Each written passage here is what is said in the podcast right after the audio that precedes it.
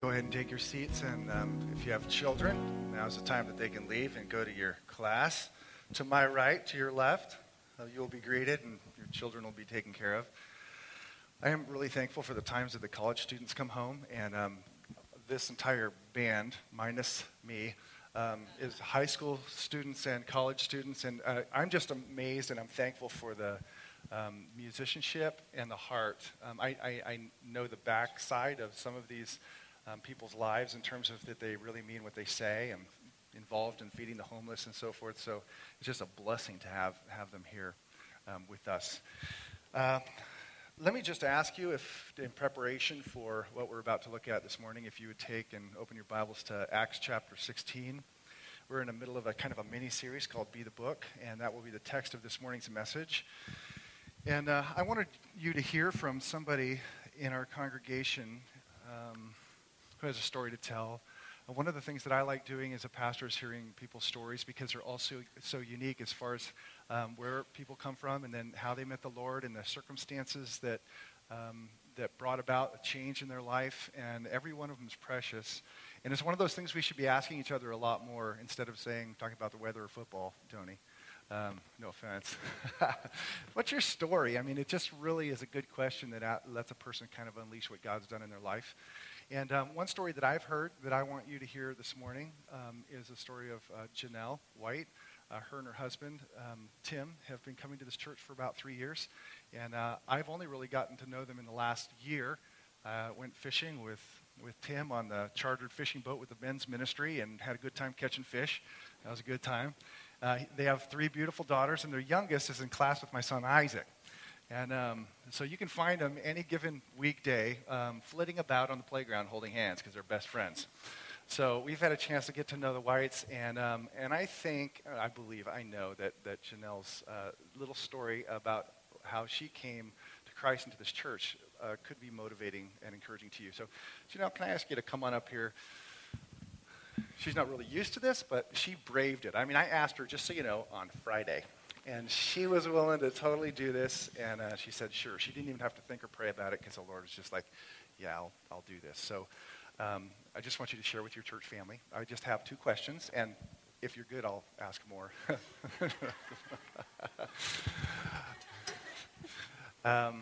First question is just, tell Parkway, what is it that happened in your life that really brought about a commitment to the Lord Jesus Christ, and then, you know, becoming a part of our church? Just tell us your story. So I was raised in a Catholic family, so I always believed in God. And then throughout growing up, seeds were planted and watered, but not until 3 years ago did I really start to follow Christ. I was a surgical technologist for 10 years, and I had the privilege of working with Rob Lemplesis, but to me at that time he was Dr. Lemplesis. And through the course of working with him, he was the book to me. And the way that he carried himself, the way that he just acted, all of the encouragement and teaching that he did, never giving in to what was acceptable behavior, worldly behavior of inappropriate jokes or foul language. He just held himself to a different standard, and he was the book to me. And after complaining for a day of not having a church, he invited me to Parkway. But not just invited me to Parkway, but he invited me to church with him, to sit with him and his wife, who I'd never met. He took my kids with me to the classes, and he introduced me to everybody that he knew. And through friendships here, and through all of his guidance and Kay's guidance, and just the example they set, I now follow Christ. Mm. One of the things she shared me, she ran this by me last night, you know, late night, say, is this okay? And I said, absolutely, it's wonderful. One of the things you talked about was how Rob didn't allow there to be this separation between like a doctor and your tech.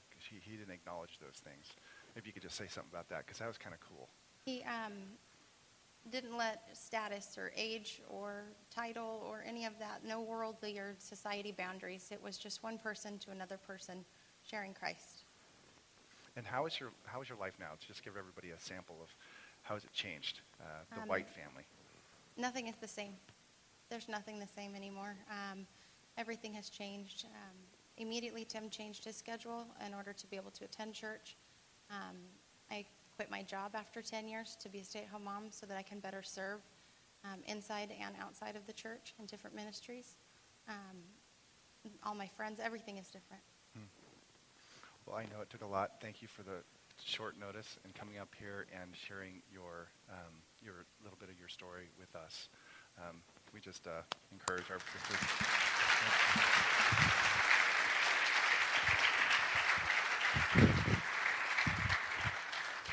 You know what you won't hear her talk about, because she wouldn't say anything like this, is that her little neighborhood has started to change too. You pull up in front of the house. I come just a couple weeks ago, pulled up in front of the house to pick up Isaac, and because we carpool, and I could hear Chris Tomlin like thumping out of the back of her van.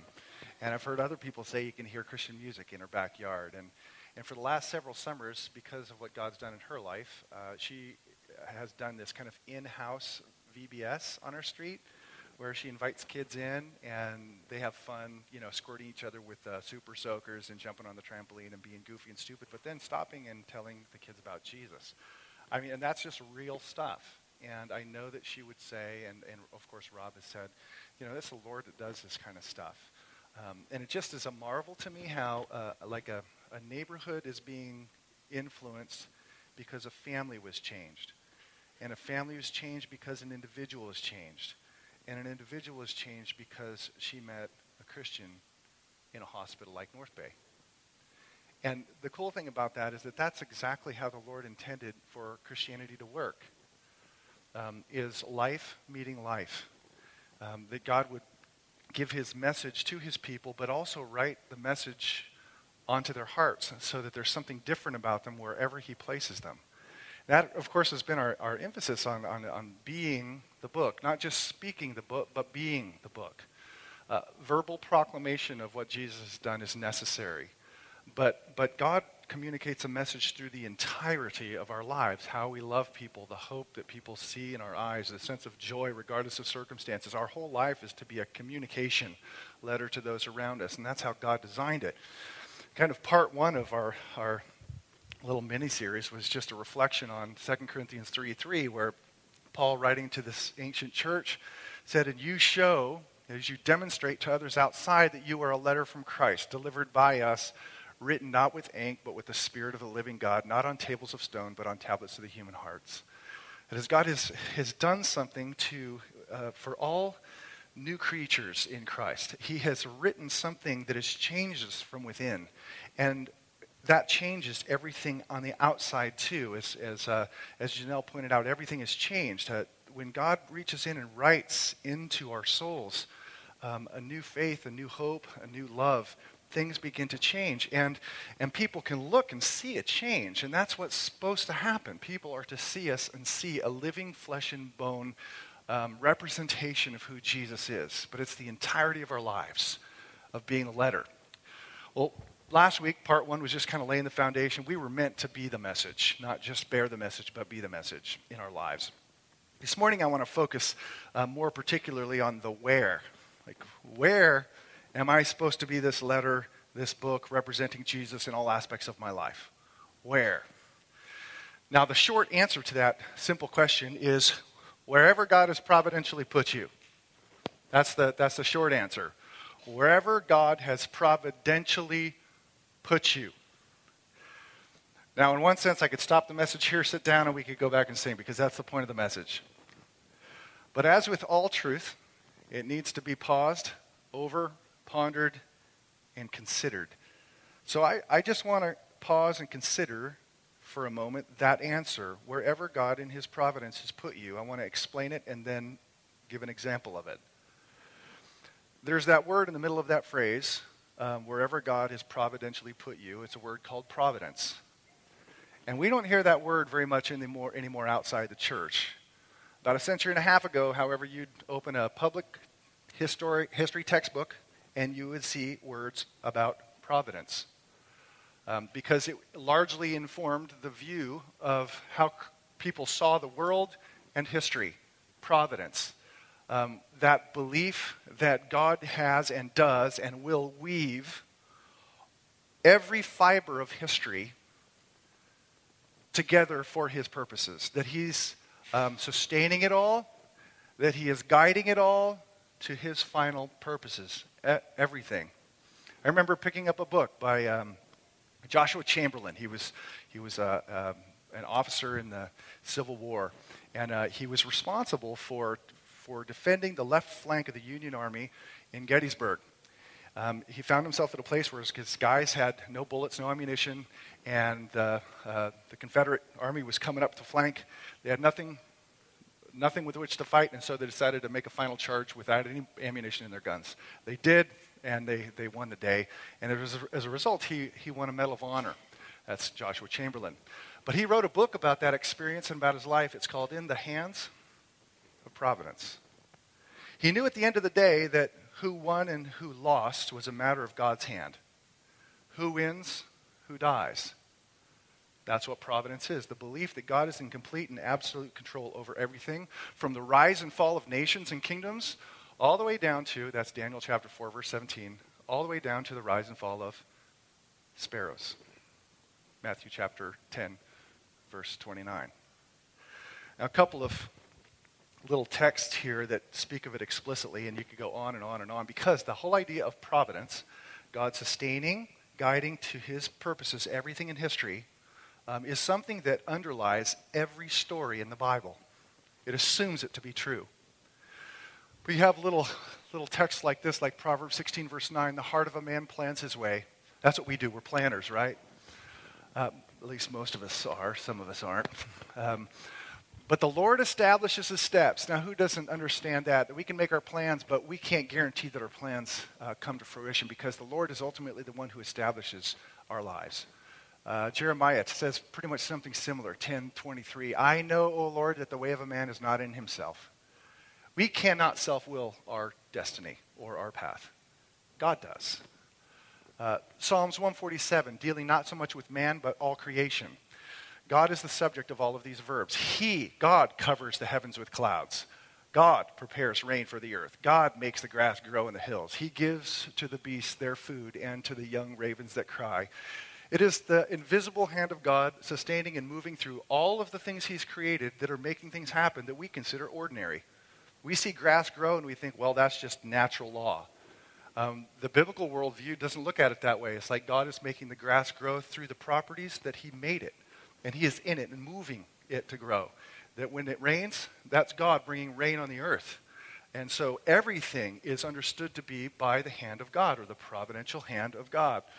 And then one I mentioned earlier, Matthew chapter 10, verse 29, are not two sparrows sold for a penny? In other words, they're ordinary and common. And not one of them, not a single one of the millions and billions of species of sparrow falls to the ground apart from God willing it to be so. That is God, the teaching that God sustains, controls everything. There is no exception to that. Which means there are no mistakes. There are no coincidences. There are no accidents, at least from God's perspective. Even the evil choices of men, God weaves into, he bends them into his good purposes. Two powerful examples of that are the life of Joseph in that latter part of Genesis, and of course the life of Jesus. Joseph of Genesis, latter part of Genesis, is a man who experienced tremendous and repeated injustice. As many of you know who've read the story, his jealous brothers threw him into a pit, abandoned him, finally sold him into slavery to the Egyptians, where he was picked up by a guy by the name of Potiphar, and his wife accused him of sexual assault, which wasn't true. So he was subsequently thrown into a prison. All of those things, pretty bad. Thrown into a pit, sold into slavery, accused of a false crime, thrown into a dark prison in Egypt. But there he would eventually make his way up to the second in command of Egypt, second only to Pharaoh. And as a result of all of those injustices and painful situations, he ended up being the deliverer of the ancient people of Egypt and Israel. So that at the end of his life, Joseph could look at his brothers who hurt him and say that you meant to harm me. In other words, you intended this for evil, but the Lord intended these same things for good. In other words, he was in the middle of it all of those painful circumstances, all of those evil choices, God bent into his good purposes. The life of Jesus is the most monumental one. You know, the only innocent human being to have ever lived and stayed innocent. Adam started that way and then fell. The only innocent human being was put to death because men were jealous and conspired together to kill him. And yet we're told that in that act of evil and injustice, the likes of which we've never seen since then, because he's the only innocent man, we're told that they did what God's will had prepared in advance for them to do. And through that, to save the entire world, all who would come to faith in him. That is to say, in terms of what it is, providence is the belief that God guides every aspect of life. In a way that, here are the qualifications, in a way that upholds his absolute righteousness, he never does wrong, in a way that upholds the absolute evil of evil and makes it blameworthy and condemns it, and in a way that still upholds the willing choices of men and women and the temporal and eternal consequences that come with those choices. How all that works together ultimately, I do not know. I just know that that's the picture of God that emerges from Scripture, that he is in control of it all. And this thing called providence is that invisible hand, trusting that God is in this. There are no mistakes. So with that in mind, that means that wherever you're at professionally, it's not a mistake. The relationships that God has made a part of your life, who you go on vacation with, the people that are in your office, in the cubicle next to you, the person that you meet at the grocery store over and over again and get to know each other by name, those are not mistakes.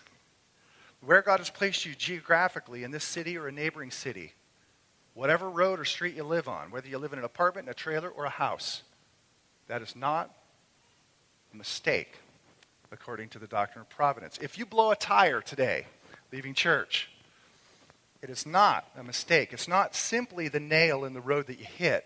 There's design and purpose in it. If you step backwards on your lawn and sprain your ankle on a sprinkler, it's not a mistake. You meet a friend or neighbor in the grocery store, it's not a mistake according to this thing called providence. And that is how we're supposed to see the world in which we live. There are no mistakes. And wherever we are, that has a design. So when it comes to being the book or being the letter, providence would say, you're supposed to be a letter wherever God has already placed you. So instead of wishing you were somewhere else or wishing that you weren't where you are, some people do that. I wish I wasn't here. Wish I wasn't doing what I'm doing. Wish I wasn't in this job. Focus our attention on the fact that God did put you there, and it's not a mistake. It's easier to say than do, right? That's why I wanted to come to an example. The example I wanted to look at is found in this book of Acts. That was the brief explanation of providence. There are no mistakes in life. So I picked this story of Paul suffering in a jail or a prison in Philippi, one of the ancient cities in what is now modern-day Greece. And the reason I picked this story as an example of providence is because providence is easy when things are good and it's sunny outside. But what about when providence takes a dark turn, a painful turn, which surprises you and you find yourself feeling like life is unraveling and you can't make sense of it? Then seeing providence and trusting God's goodness in that providence is much more difficult. So I chose this particular story because it's filled with pain, it's filled with darkness, and it takes place in the context of a prison to see how providence works in connection with being the book. Now, I realize some of you who are new to the church probably don't understand what this book of Acts is. It's basically the first and only inspired record of the early church history. That after Jesus left, he told his initial 12 disciples, hey, go and take this witness of what I have done, my death, my resurrection, tell people they're forgiven who believe in my name, that I'm gracious and so forth. Take that message, live that message to the nations. And so Acts records the progress of that gospel going forth all the way from Jerusalem to Rome. That's kind of the direction it goes. It's outworking. Here in chapter 16, one of those people who were to go out, and really the dominating figure of the story is the Apostle Paul, making his way through the ancient world and living and preaching the gospel of Jesus to people. And He comes into this ancient town of Philippi, named after the father of Alexander the Great, a little side note. And at first, providence is good.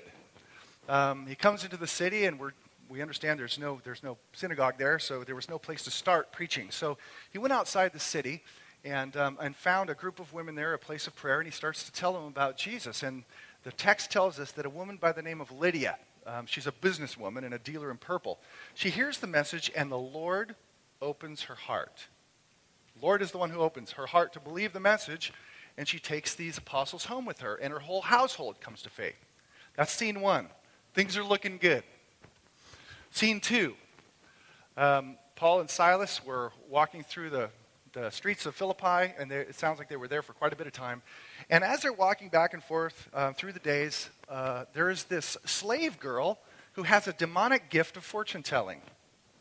And she follows them around wherever they go and distracting the crowds. At least that's the sense. They're like, hey, these are the servants of the Most High. So she's following them around, drawing attention, and probably distracting what they're trying to do. And the text actually tells us in chapter 16, verse 18, that the Apostle Paul had put up with this for so long that he finally got greatly annoyed. You know? It's like, have you ever been at a place where your kids are arguing and throwing stuff at each other, and you're just had it up to here, you're done. Now, Paul is a human just like us, and his annoyance tank was empty, or grace tank, patience tank was empty, and his annoyance was at an all-time high. So he turns around after dealing with this woman, demon-possessed woman, and he looks at her and he says, tells the demon to get out in the name of Christ. And by the power of the kingdom in Christ, this slave girl is released from her oppression and her domination. So she's freed. It's an act of kingdom power. Now everything's looking good, A woman is saved, another woman is delivered. However, this slave girl and her demonic gift was kind of the cash cow of her masters. So when she lost the demon, she lost the gift, which meant they lost money. Bottom line. It's okay if you want to preach the gospel, but as soon as it costs my pocketbook, well, this is where the story picks up. This is what happens. Things start to, the good providence starts to unravel like a fraying rope. And we read in verse 19, but when her owners saw that their hope of gain was gone, they seized Paul and Silas and dragged them into the marketplace before the rulers. And when they had brought them to the magistrates, they said, these men are Jews, and they are disturbing our city. They advocate customs that are not lawful for us as Romans to accept or practice. The crowd joined in attacking them. So now it's a mob scene. And the magistrates tore the garments off them and gave orders to beat them with rods. And when they had inflicted many blows. The Bible doesn't ever waste adjectives. When they had inflicted many blows, in other words, they were brutally beaten. They threw them into prison, ordering the jailer to keep them safely. Having received this order, he put them in the inner prison and fastened their feet in the stocks. Now we've taken a turn. Everything's wonderful. First, whatever. Couple weeks, and now they find themselves bloody, brutally beaten, in the innermost part of a prison in darkness, in the dank, musty, urine-smelling tomb of a prison. Now, if there's a time when it's hard to be the book and be a living letter, it's when you've entered into this time of tremendous pain. Now, let's just stop and imagine for a second how typical humans respond to that kind of condition, and how maybe some of us would be tempted to act as well. Whenever we find ourselves in a difficult situation where things come down and unravel, we ask ourselves, did I make a strategic mistake? Self-doubt. Maybe we stayed here in Philippi just a little bit too long. Maybe we should have left earlier. Good self-guess. That. Or have you ever noticed in times of crisis and pain, people tend to like to point the fingers at each other? And if it was you and me, if I was Silas and you were Paul, I'd look at you and probably say, dude, why did you let her get into your skin? Like, couldn't you just had, she'd been following us for days, why didn't you just let it go? No, you had to go be Mr. Mighty Apostle. Annoyance up to here, turn around and say, get out, demon, and then we were totally hosed. No, you could see that happening. Am I right? That's just human crisis moment. You and your wife are getting ready to go on vacation. Tell me this doesn't happen. You're trying to get the kids packed, you're packed, trying to get the car out. In those moments of crisis, you don't get a little sharp with each other? Oh, I know it happens. I know it happens. I think it could have happened. I think another thing, this is probably more 21st century American, but we probably would have been demanding in that moment our one telephone call. I just want my one telephone call to call the Jewish consulate, if they had those in those days, or maybe a good defense attorney. Maybe we would have found ourselves a little bit angry with the Lord. We're doing his work. We saw good things. Then all of a sudden, I mean, this is the way it works out. The Lord stood by while we got beat. Why didn't he come to our rescue? He delivered the slave girl from the demon. How come he didn't deliver us from the magistrates and from the beating?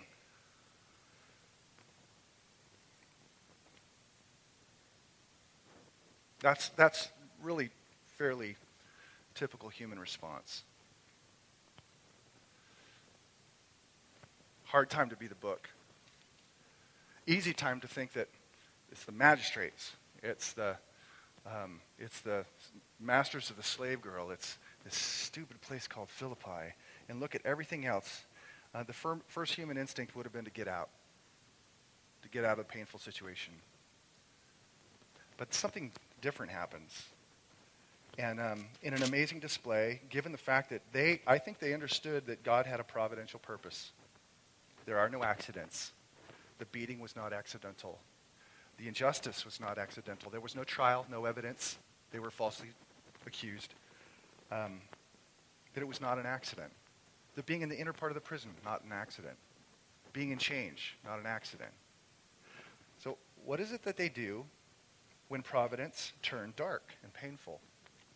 Well, this, you know the story, but I just love it every time I read this story, because it's just, I don't know, it's so illuminating and encouraging and inspiring all at the same time. It says about midnight, verse 25, about midnight, Paul and Silas were praying and singing hymns to God, probably psalms of thanksgiving, maybe lament and thanksgiving, and the prisoners were listening to them.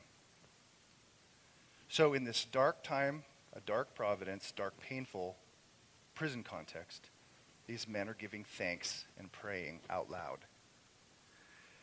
Now there was a time in which I think I probably would have interpreted this as the way many Christians think about being Christian. That is, okay, dark situation, there are unbelievers here, so let's put on our game faces.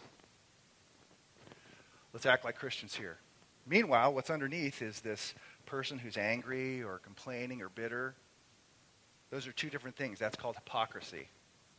Let's put on a game face and let's sing, because that's what Christians are supposed to do. You know, it's really no different than like going to a Celine Dion concert or a Broadway show. It's like people come out and they put on a face to believe, make you believe what they really don't believe, or experience what they're really not experiencing. I don't think that's Christianity. Not one where the Spirit of God writes something inside the human heart that changes it in such a way that even in that context, what's inside is now coming outside. That these men genuinely, God has done something in their souls, as he has done to many of your souls, in awakening a faith in the grace and the love of God, of knowing the joy that we are forgiven, the joy that we're children, the joy that we have a future and a hope. And in that dark place arose from that place where the Spirit lives and where the Spirit writes and where the gospel dwells, arose a thanksgiving, a gratitude that made its way up through the lungs and through the vocal cords, through the throat and through the mouth and through the lips, and then it hung there in the air in a form of authentic, sincere praise to the Lord. As you're seeing.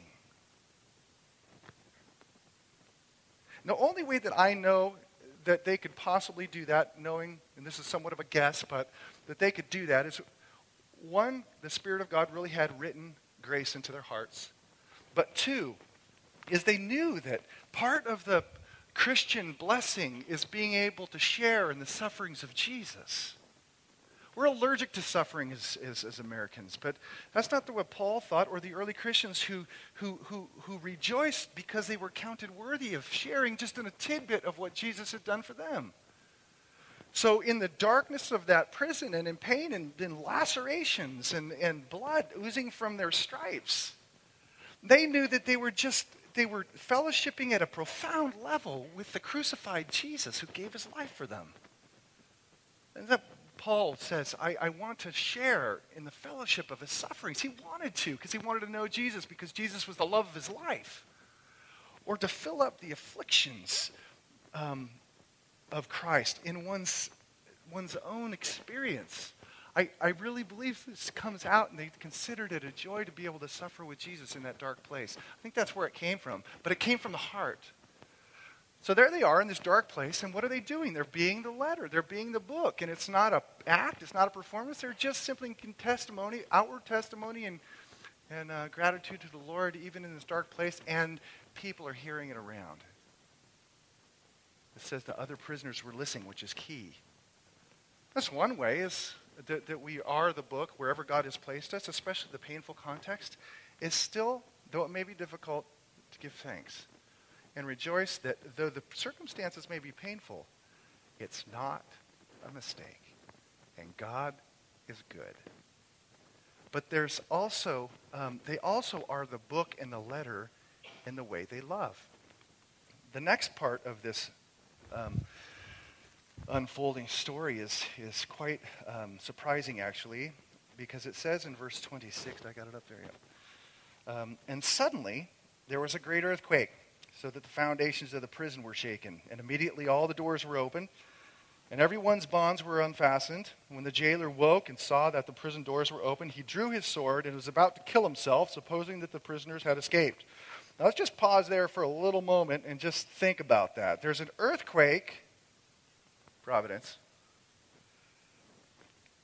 And because of that earthquake, all the doors are open. Now, come on. Like, I could understand if I was a skeptic that some of the doors would, boom, and a couple of the doors, but not all the doors. All the doors of the prison come flying open. Now, someone might be pressed to say, okay, all the doors. But all their stocks and chains came off too. Now, whether that was, whether it was ancient rivets or bolts, the fact is, all the doors swung open and all of the chains fall off. That's not an accident. It's not a coincidence. It's earthquake. All the doors open. All the chains are off. Now, if your first impulse and first and primary concern is your own safety and your own self-preservation, if that was Paul and Silas, they would have scrambled at this point. Doors are open, chains are gone. I'm out of here. But the surprising thing is that they don't. They stay there. They stay in the prison cell. And of course, the story tells us that that's exactly what the jailer thought. He saw the doors open, and it's like, they're gone. That's what any human in that situation would do, except a Christian who wants to love his enemy. So he runs in, thinks he's going to, all the prisoners gone, he's going to kill himself. And what is it that Paul does? He cries with a loud voice, "Do not harm yourself, for we are all here." First instinct, self-preservation, leave, escape. But he chooses not to. He remains, he and Silas, both in the prison, unshackled with doors open, and somehow they had persuaded, now this reading between the lines, perhaps they had convinced the other prisoners because of their singing and because they were so different. I mean, these men were praising in pain. When they should have been cursing, they were praising. They saw the miracle of people who were in shackles, brutally beaten, still giving thanks. Maybe it won over their hearts. The fact of the matter is, it seems that they were persuaded to stay in there too. Why? Because at this moment, Paul's saying, don't hurt yourself. We're all here. He was concerned not with himself, but the heart of his enemy. The jailer was an enemy, The correctional officers, most of them, not all, grow callous because of the criminals they have to deal with. They're known for their bedside manner. And this one would have been no different. locked him up with the harshness of someone who just doesn't give a darn. And here Paul on the inside in response says, wait, don't take your life. We're here. We stayed. Now that is so distinctively Jesus-like. To put one's own freedom as a second place to the life of another person. That's un-American, but it's very Christian. For him to do that, and he tells him, don't harm yourself. And that speaks volumes. These men are doing exactly what the opposite of what normal humans in their self-centered way would do. They're singing when they should be cursing, and they're loving when they should be caring about their own skins. And that living book, that letter, that something is different, speaks volumes to this jailer, because it says that, and the jailer called for lights and rushed in. Sorry, I don't have this for you. This is verse 28, 29. And trembling with fear, he fell down before Paul and Silas. Then he brought them out and said, sirs, what must I do to be saved? And they said, believe in the Lord Jesus, and you will be saved, you and your household. And they spoke the word of the Lord to him and to all who were in his house. And he took them the same hour of the night and washed their wounds. The jailer's washing the wounds of his prisoners. And he was baptized at once, and all his family. Then he brought them up into the house and set food before them, and he rejoiced along with his entire house that he had believed in God. I think what's interesting about this story is before Paul ever preaches the gospel, and Silas, he lives the gospel. He shows his joy, shows his hope and his gratitude, regardless of the circumstances, because he knows he's the Lord's. Others see it, authentic. And then he sees somebody that loves people in sacrificial ways. And that spoke so much to the jailer that by the time he came to them, he said, what do I have to do to be saved? He's already read the letter in the book, and now he hears for the first time, you need to believe in the Lord Jesus Christ.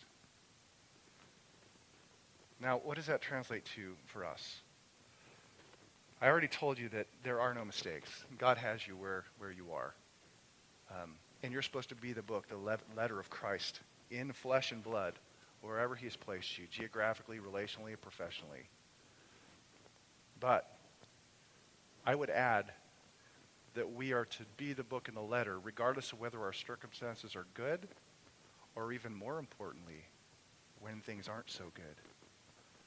I just really think that sometimes people see what we say as Christians, and when things are good, they question, is it real? What happens when that person is put into the vice grip of life, like Paul and Silas were? It seems that oftentimes God will take us down a dark providence of life, painful, whatever the case may be, whatever the circumstance, to show that this man or woman who is mine really has something different inside, and that they can see more clearly in the darkness of your circumstance that God has written something unique in your heart. A faith and a hope and a love that cannot be conditioned upon your circumstances. And that shines in the darkness far more than if it was in the light. So as we look at our lives, our circumstances, some of you are prospering and doing well and you're not in pain, and there's many others who are. It's not an accident or a mistake. I guarantee you, however, that God's love and his goodness is in it with you. He'll show you his glory in it, and he will communicate to others the letter and the book that he's written in your soul. If you're willing to put him first and not your own survival or comfort. So the question again comes down to, are you willing to be the book wherever you're at? If your circumstances are good or bad, are you willing to look and recognize, all right, God, this isn't a mistake. What do you want me to do? Give thanks, testify, and live. So let me just close by asking you to just stop your mind and your heart. Reflect on your life. Where are you? What are you doing? Where has God placed you? Are you in a difficult place right now? Job you don't want to be in? I don't know. Do you recognize that there are no mistakes and God is going to be good? Trust him. Trust his providential goodness and be the book and the letter pray, Lord Jesus, please help me to live this out in my context daily. So you spend time, just ask the Lord that. You commune with the Lord and respond to this message in the way that the Lord wants you to respond. And then we'll close with a couple of songs of worship.